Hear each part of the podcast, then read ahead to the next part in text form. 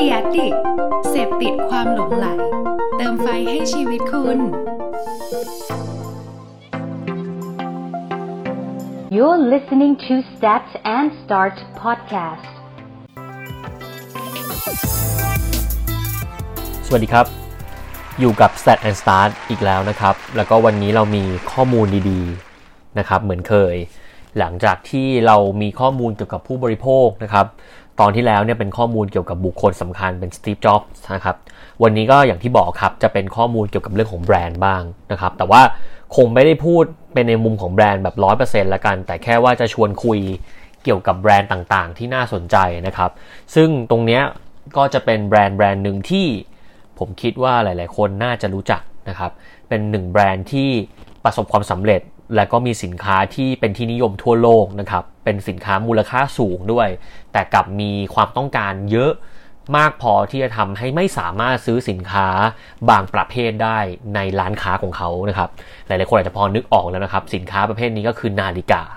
Luxury Watch นะครับ ซึ่งแบรนด์ที่ผมจะหยิบมาคุยวันนี้นะครับ เป็นแบรนด์ที่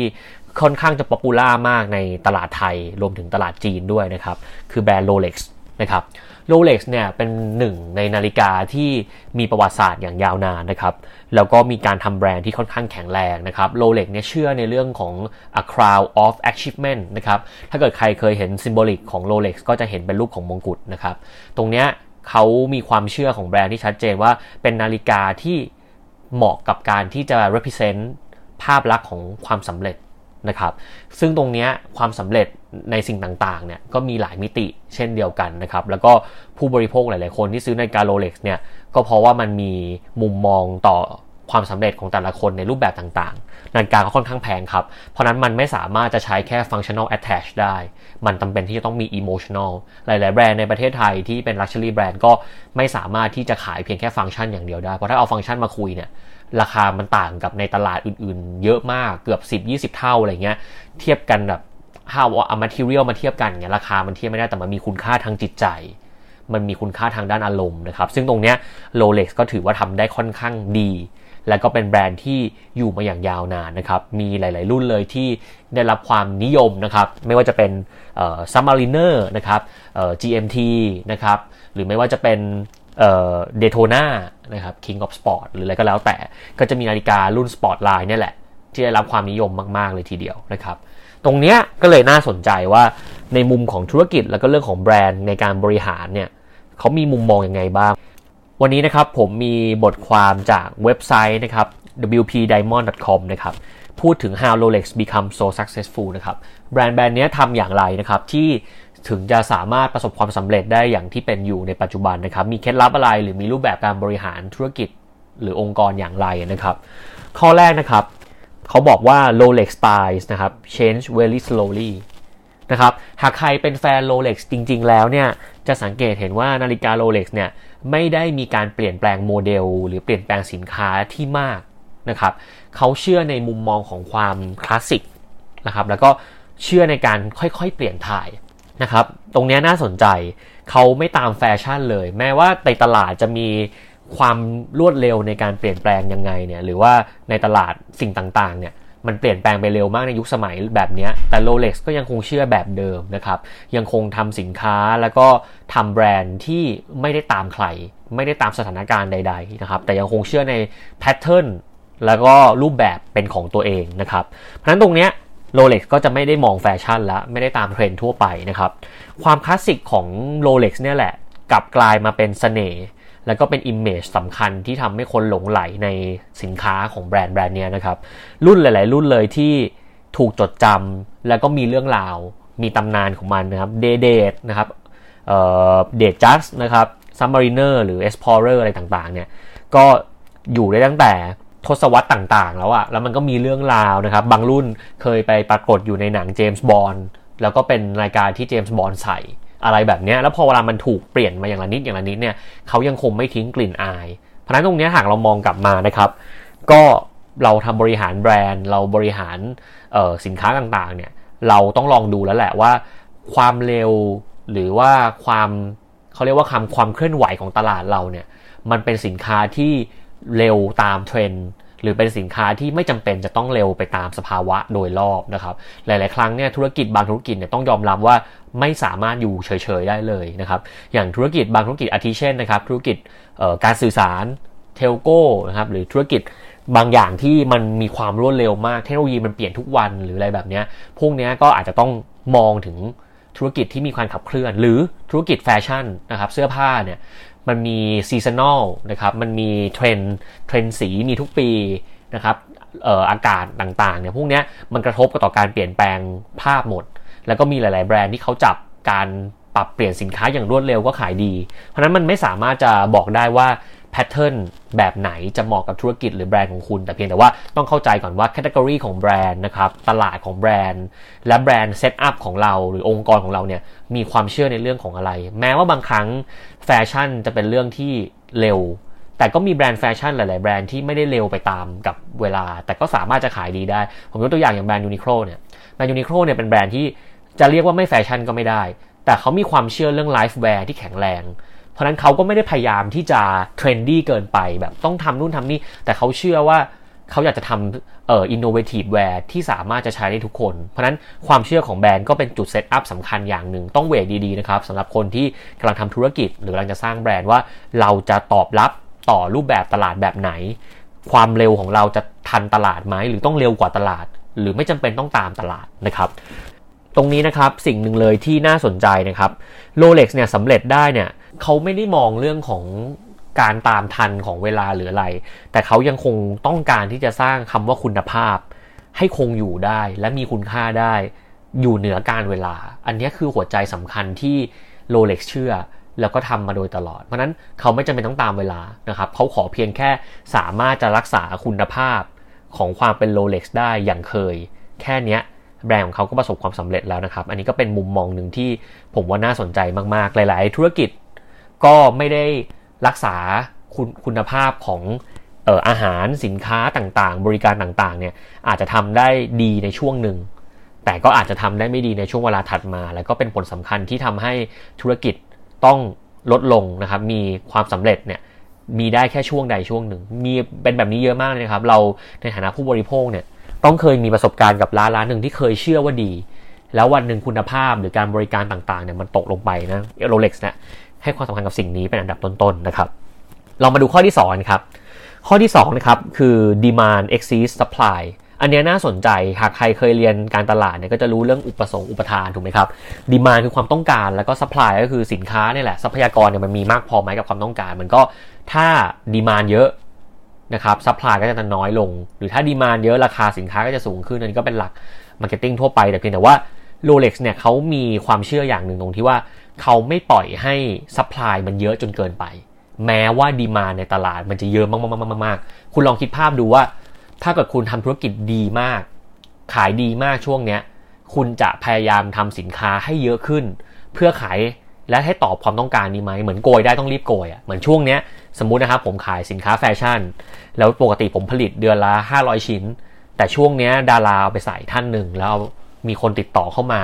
ผมก็ต้องเร่งการผลิตเพื่อให้มันเยอะขึ้นถูกไหมครับ เพื่อที่จะทำให้มันในช่วงเวลาที่มันขายดีนะเรามี supply มากพอ เพราะบางคนก็ไม่รู้ว่าพอผ่านเวลาไปอีก 5 เดือน 1 ปีหรืออะไรก็แล้วแต่เนี่ยไอกระแสแบบนี้มันจะมีบ่อยๆหรือเปล่า ซึ่งอันนี้ผมคอจะเข้าใจได้ในฐานะคนทำธุรกิจคนหนึ่งเนี่ยเราก็อยากที่จะโกยให้ได้ในช่วงเวลาที่เรากำลังติดลมบน แต่การรักษาตัวเองอยู่บนลมบนก็สำคัญเช่นเดียวกัน แต่โรเล็กเนี่ยเขาเมามองต่างมาก ซึ่งผมว่าน่าสนใจ ในมุมของโรเล็กเนี่ยเขาเชื่อว่าความเอ็กซ์คลูซีฟ มุมมองของการผลิตสินค้าให้มีจำกัดตามกำลังผลิตที่ควรจะต้องเป็นได้ แล้วปล่อยให้ดีมานมันเยอะขึ้นเยอะขึ้นเนี่ยมันก็มีความน่าสนใจไปอีกแบบ ซึ่งมันไม่ใช่ทุกแบรนด์ที่สามารถจะทำแบบนี้ได้นะครับโรเล็กซ์เนี่ยนะครับบริษัทเนี่ยยังคงสร้างจำนวนนาฬิกาเนี่ยครับอยู่ที่ประมาณ 8 0 0แสนถึง 1 ล้านเรือนต่อปี แม้ว่าในบางปีเนี่ยดีมานของการอยากได้สินค้าของเขาเนี่ยจะมากเป็นหลาย ๆ ล้านก็ตาม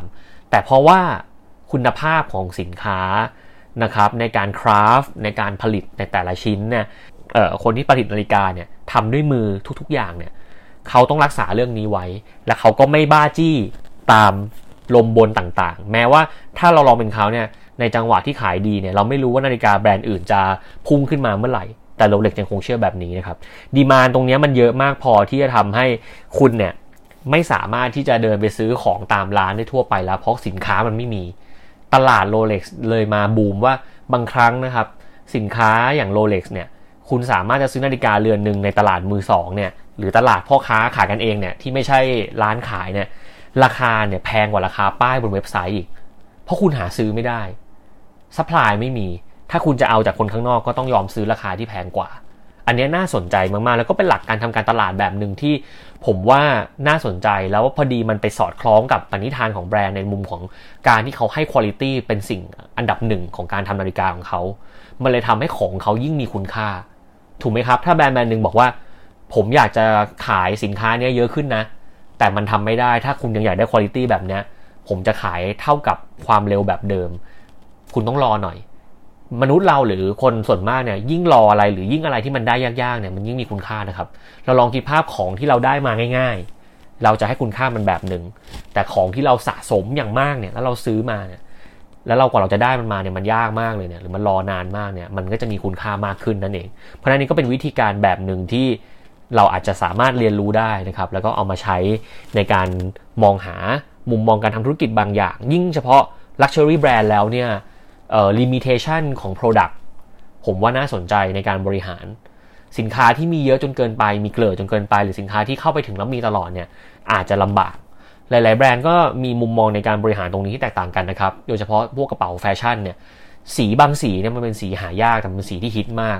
เขาก็ไม่ได้ผลิตเพิ่มเพราะเขาผลิตมาสีเท่า ๆกันหมด กลายเป็นว่าสีสีนี้ราคามันสูงกว่าอีกสีหนึ่งกระเป๋าผู้หญิงอะไรเงี้ยที่ผมเคยเรู้มาเนี่ย มันก็เป็นนกลไก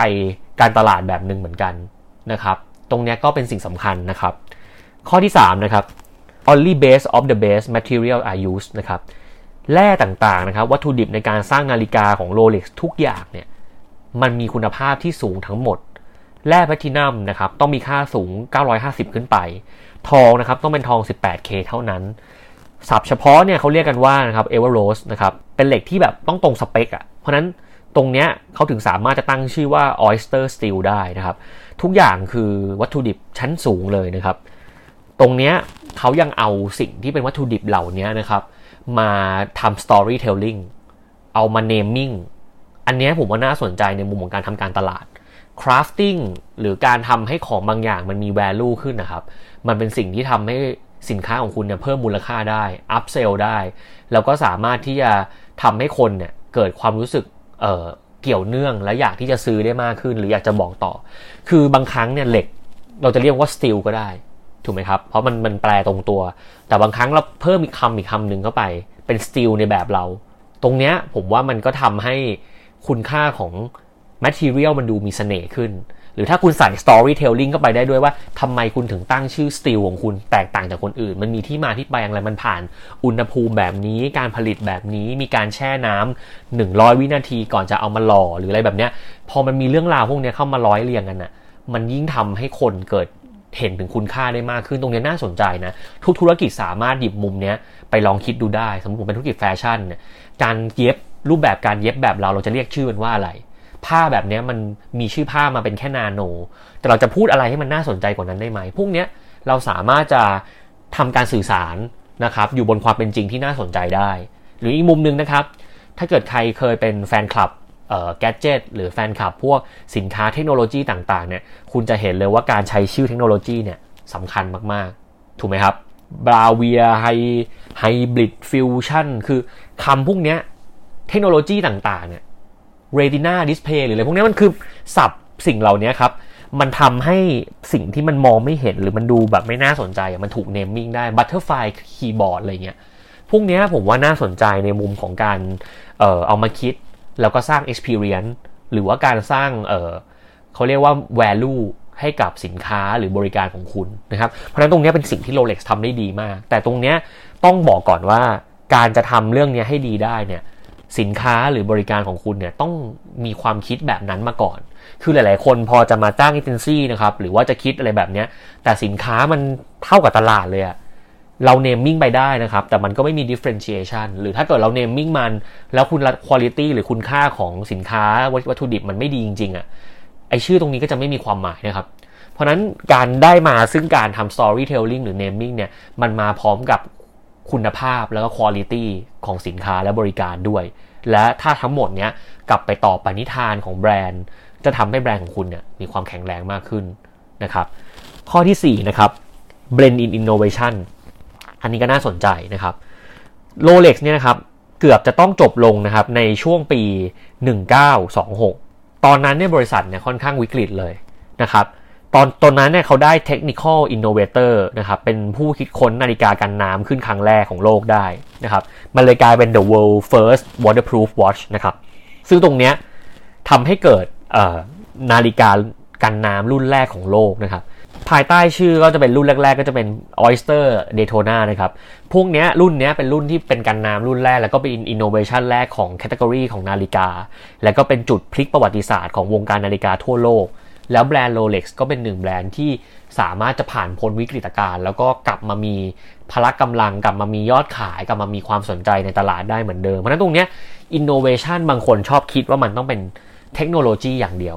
หลายๆ คนพอเราพูดถึงนวัตกรรมเนี่ยจะคิดถึงอะไรที่มันดูเป็นแบบดิจิตอลดิจิตอลใช่ไหมครับบางคนจะพูดแบบนี้ แต่จริงๆคำว่า innovation มัน can be anything นะ ที่มันเป็นสิ่งใหม่ในหมวดหมู่หมวดนั้น ถ้าวันนี้คุณสามารถที่จะ ผลิตเนื้อ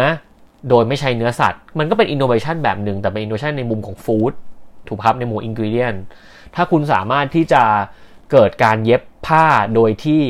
ใช้รูปแบบใหม่ที่ไม่เคยมีมาก่อน มันก็เป็นนวัตกรรมหรืออย่างเช่น GQ นะครับ ที่ทำเสื้อผ้าหรือผลิตภัณฑ์ที่กันน้ำและเป็นผ้าแบบแรกที่ทำให้น้ำไม่ติดกับเสื้อเยื่อผ้าเนี่ย มันก็ถือเป็นนวัตกรรมแบบหนึ่ง เพราะนั้นตรงนี้คำว่า innovation นะครับ มันไม่ได้หมายความว่าต้องเป็นเทคโนโลยีหรือเป็นอะไรที่มันดูล้ำๆเสมอไปนะครับ ตรงนี้อยากให้ปรับ mindset แล้วก็ลองใช้ innovation นวัตกรรมเนี่ยมันทำให้สินค้าเรามันมีความโดดเด่นแน่ๆแหละ แต่ถ้านวัตกรรมนั้นมันเป็นนวัตกรรมที่สามารถไปตอบนิดหรือเพนพอยต์ของคอน sumer ได้เนี่ย มันก็ยิ่งจะเป็นนวัตกรรมที่ทุกคนมองหา และก็เป็นจุดที่ทำให้ธุรกิจหนึ่งเนี่ยสามารถจะกลับมามีมุมมองที่ดีได้เหมือนกัน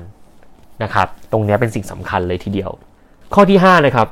celebrities นะครับ love Rolex อันนี้เป็นสิ่งที่น่าสนใจมาก ๆ นะครับ Rolex เนี่ยถือว่าเป็นแบรนด์แบรนด์หนึ่งที่คนดัง ๆ นะครับ ดาราทั่วโลกเนี่ยนิยมใส่กันมาก แล้ว Rolex เนี่ยก็เป็นที่นิยมในคนกลุ่มนี้ทำให้แบรนด์เนี่ยมันถูก endorse จากคนกลุ่มนี้อย่างมากนะครับ brand equity นะครับ หรือคุณค่าในตัวแบรนด์ของ Rolex เนี่ยเคยพุ่งสูงขึ้นจนครั้งหนึ่งในประวัติศาสตร์เนี่ย ถูกจัดให้เป็นแบรนด์ที่มีคุณค่าสูงที่สุดในโลกนะครับ ตรงนี้น่าสนใจเลยทีเดียว เพราะว่าผมมองว่าถ้าเกิดคุณมีสินค้าที่เหล่าเหล่าบรรดาอินฟลูเอนเซอร์ต่างพูดปากต่อปากตลอดเวลา แล้วคนที่มีพละกำลังหรือมีอิทธิพลทางความคิดกับคนหมู่มากเนี่ยเขาคอย endorse คอยบอก คอยสื่อสาร อันนี้น่าน่าสนใจ สินค้าที่ดีพอจนทำให้คนอยากจะบอกต่อ เป็นสิ่งที่สำคัญนะครับ และ Rolex ก็ทำได้ดีมากทีเดียวเพราะนั้นมุมมองของเราเนี่ย วันนี้หลาย ๆ คนพยายามที่จะให้อินฟลูเอนเซอร์มาโปรโมทให้นะครับ เราเราเห็นการใช้งานของอินฟลูเอนเซอร์ KOL เนี่ยเยอะมาก ๆ ในปัจจุบัน แต่บางครั้งต้องยอมรับก่อนว่ามันมีสองสามแบบในในการนำเสนอเหมือนกัน บางแบบก็คือเรารู้แหละว่าจ้างมา เรารู้ด้วยแหละว่าอินฟลูเอนเซอร์มันไม่ได้ชอบจริง ๆ หรอก มันคือมนุษย์มันก็พอจะรับได้ แต่เราว่าบางครั้งพอเราไปเจอสินค้าบางอันที่เรารับได้ว่า เฮ้ยมันเขาใช้จริง ๆ อะ เรารับรู้ได้ว่ามันดูเขาดูชอบจริง ๆ อันนี้ก็สำคัญ เพราะนั้น frequency ของการโพสหรืออะไรอย่างเงี้ยก็อาจจะมีผลนะครับ ผมลองคิดว่าเราดีไซน์แคมเปญหรืออะไรขึ้นมาเนี่ยบางคนจะชอบมอง frequency ของการใช้งาน KOL หรือ frequency เนี่ยหนึ่งครั้งหนึ่งครั้งคือจบ แต่บางครั้งเนี่ยเราอาจจะต้องลองดูว่า repeat time หรือการใช้ frequency ที่มันเพิ่มกว่า 1 ครั้ง 2 ครั้ง 3 ครั้งเนี่ยมันอาจจะมีผลต่อสินค้าคุณไหม ที่จะทำให้เขารู้สึกว่า เออเฮ้ยมันเขาใช้เยอะจริง ๆ นะ แสดงว่ามันต้องดีหรืออะไรแบบนี้เพราะนั้นการนำทำการสื่อสารนะครับหรือว่าการทำแบรนด์ในสมัยนี้หนีไม่พ้นครับที่จะต้องใช้อินฟลูเอนเซอร์แต่จะใช้เขาในลักษณะไหน Rolex ก็เป็นแบรนด์หนึ่งที่เลือกใช้ได้อย่างเหมาะสม นาฬิกาบางนาฬิกาไปอยู่กับหนังบางเรื่องที่เหมาะสมมากๆ หรือนาฬิกาทุกเรือนที่มี story บางอย่าง แล้วเขาก็เอา story ไปผูกกับคนที่เป็นอินฟลูเอนเซอร์ของเขาอะนาฬิกาเรือนนี้เหมาะกับคนที่มีภาพ image เป็นผู้นำแบบนี้ เราให้ประธานาธิบดีเอาไปใส่คือ พวกนี้มันเป็นสิ่งที่คือมันเป็นการคราฟ experience แล้วก็มุมมองการสื่อสารที่ผมว่าน่าสนใจเลยทีเดียวนะครับ ข้อสุดท้ายนะครับ แล้วก็เป็นข้อที่สำคัญก็คือ Rolex holds its value นะครับ หนึ่งในวิธีการ Rolex ที่สร้างมูลค่าเพิ่มให้กับนาฬิกาของเขาโดยโดยมาโดยตลอดเนี่ยก็คือนะครับการยกเลิกผลิตนาฬิการุ่นต่างๆ หรือทำให้มันเป็น limited edition อันนี้น่าสนใจมากๆ ถ้าใครที่เคยเล่นนาฬิกา Rolex มา เขาจะชอบคำหนึ่งที่ว่า discontinue discontinue เนี้ยเป็นรูปแบบการตลาดแบบหนึ่งที่เพิ่มมูลค่ากับสินค้า แล้วก็เพิ่มมูลค่าทางความรู้สึก แล้วก็เพิ่มมูลค่าทางตลาดกลางด้วย เพราะว่าการที่เรา discontinue หมายความว่ารุ่นนี้โมเดลนี้จะเป็น limited ทันทีทำให้ราคาของ Rolex รุ่นนั้นเนี่ยมีมูลค่าสูงขึ้นนะครับ บางครั้งเนี่ยแร่หรือวัตถุดิบต่างๆของ Rolex ที่เอามาใช้เนี่ยพอใช้แล้วเกิดการเปลี่ยนสี เกิดความสวยงาม เกิดมุมมองใหม่ๆ ก็กลายเป็นวินเทจได้เหมือนกัน พลายน้ำหรืออะไรก็ตามบน Rolex เนี่ยในรุ่นที่เป็นรุ่นแรก ๆ วัตถุดิบบางอย่างเนี่ยมันพอมัน ผ่านการเวลาแล้วแบรนด์มีความแข็งแรงมากมีประวัติศาสตร์มากเนี่ยมันทำให้นาฬิการุ่นเก่าๆ บางเรือนเนี่ยจริงๆแทบจะทุกเรือนเลยแหละที่เป็นวินเทจแล้วสภาพดีเนี่ยราคาแทบจะสูงกว่านาฬิการุ่นใหม่ๆด้วยซ้ำนะครับ เพราะนั้นตรงเนี้ยผมว่าก็น่าสนใจ แล้วก็มีมุมมองของการเอ่อ discontinue เนี่ยแหละที่ทำให้สินค้าของ Rolex เนี่ยเป็นที่ต้องการของนักลงทุนนะครับ แล้วก็เป็นที่ชื่นชอบของคนที่เป็น collector อ่า collector ก็จะชอบเก็บสินค้าไว้สะสมนะครับ แล้วก็ยิ่งหายากเท่าไหร่เนี่ยยิ่งมี value ทางจิตใจ แล้วก็ยิ่งมีมูลค่าที่ผมว่าไม่ได้ซื้อกันด้วยราคาที่มีเหตุและผลแล้วแหละ แต่ซื้อกันด้วยราคาที่ประเมินได้จากความรู้สึกด้วย แล้วก็เรื่องของความหายากด้วยนะครับ เพราะฉะนั้นตรงนี้เป็นสิ่งหนึ่งที่ Rolex ทำได้ดี แล้วก็ทำให้คุณค่าของแบรนด์ Rolex เนี่ยมีความน่าสนใจดังนั้น ถ้าเกิดคุณเป็นแบรนด์แบรนด์หนึ่งแล้วเนี่ยโดยเฉพาะ Luxury Brand หรืออะไรก็แล้วแต่เนี่ยลองลองกลับมาคิดดูก่อนได้ว่า อาจจะมี Special Series นะครับ หรือว่ามี Product บางตัวที่เป็นไฮไลท์ Product ที่ทำแล้วมีจำนวนจำกัด ผมว่าหลาย ๆ แบรนด์ก็ทำแบบนั้น เช่นการไป collab กับแบรนด์แบรนด์หนึ่งแล้วก็มีสินค้าที่ออกมาล็อตเนี่ยล็อตเดียวนะครับ แต่หลาย ๆ ครั้งเนี่ยเรามักจะอดใจไม่ไหวอะพอล็อตเดียวมันขายดีมากกี่วิกี่วิหมดเนี่ยเราก็บางคนก็จะทำเพิ่มอีก ได้นะครับ แต่ต้องประเมินให้ดีว่า demand portion มันใหญ่มากพอที่การผลิตเพิ่มจะยังทำให้มันดูมี value อยู่หรือเปล่า บางครั้งพอคุณทำผลิตออกมาเยอะๆๆมากๆเนี่ยความมัน exclusive มันก็จะน้อยลง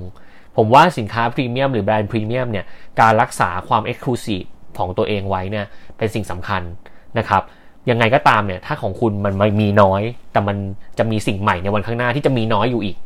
ยังไงคุณก็จะขายของวันข้างหน้าได้อยู่ดี ถ้าของคุณมันมีคุณค่าเหมือนเดิม เพราะนั้นไม่จำเป็นที่จะต้องตอบสนองต่อตลาด หรือตอบสนองต่อดีมาน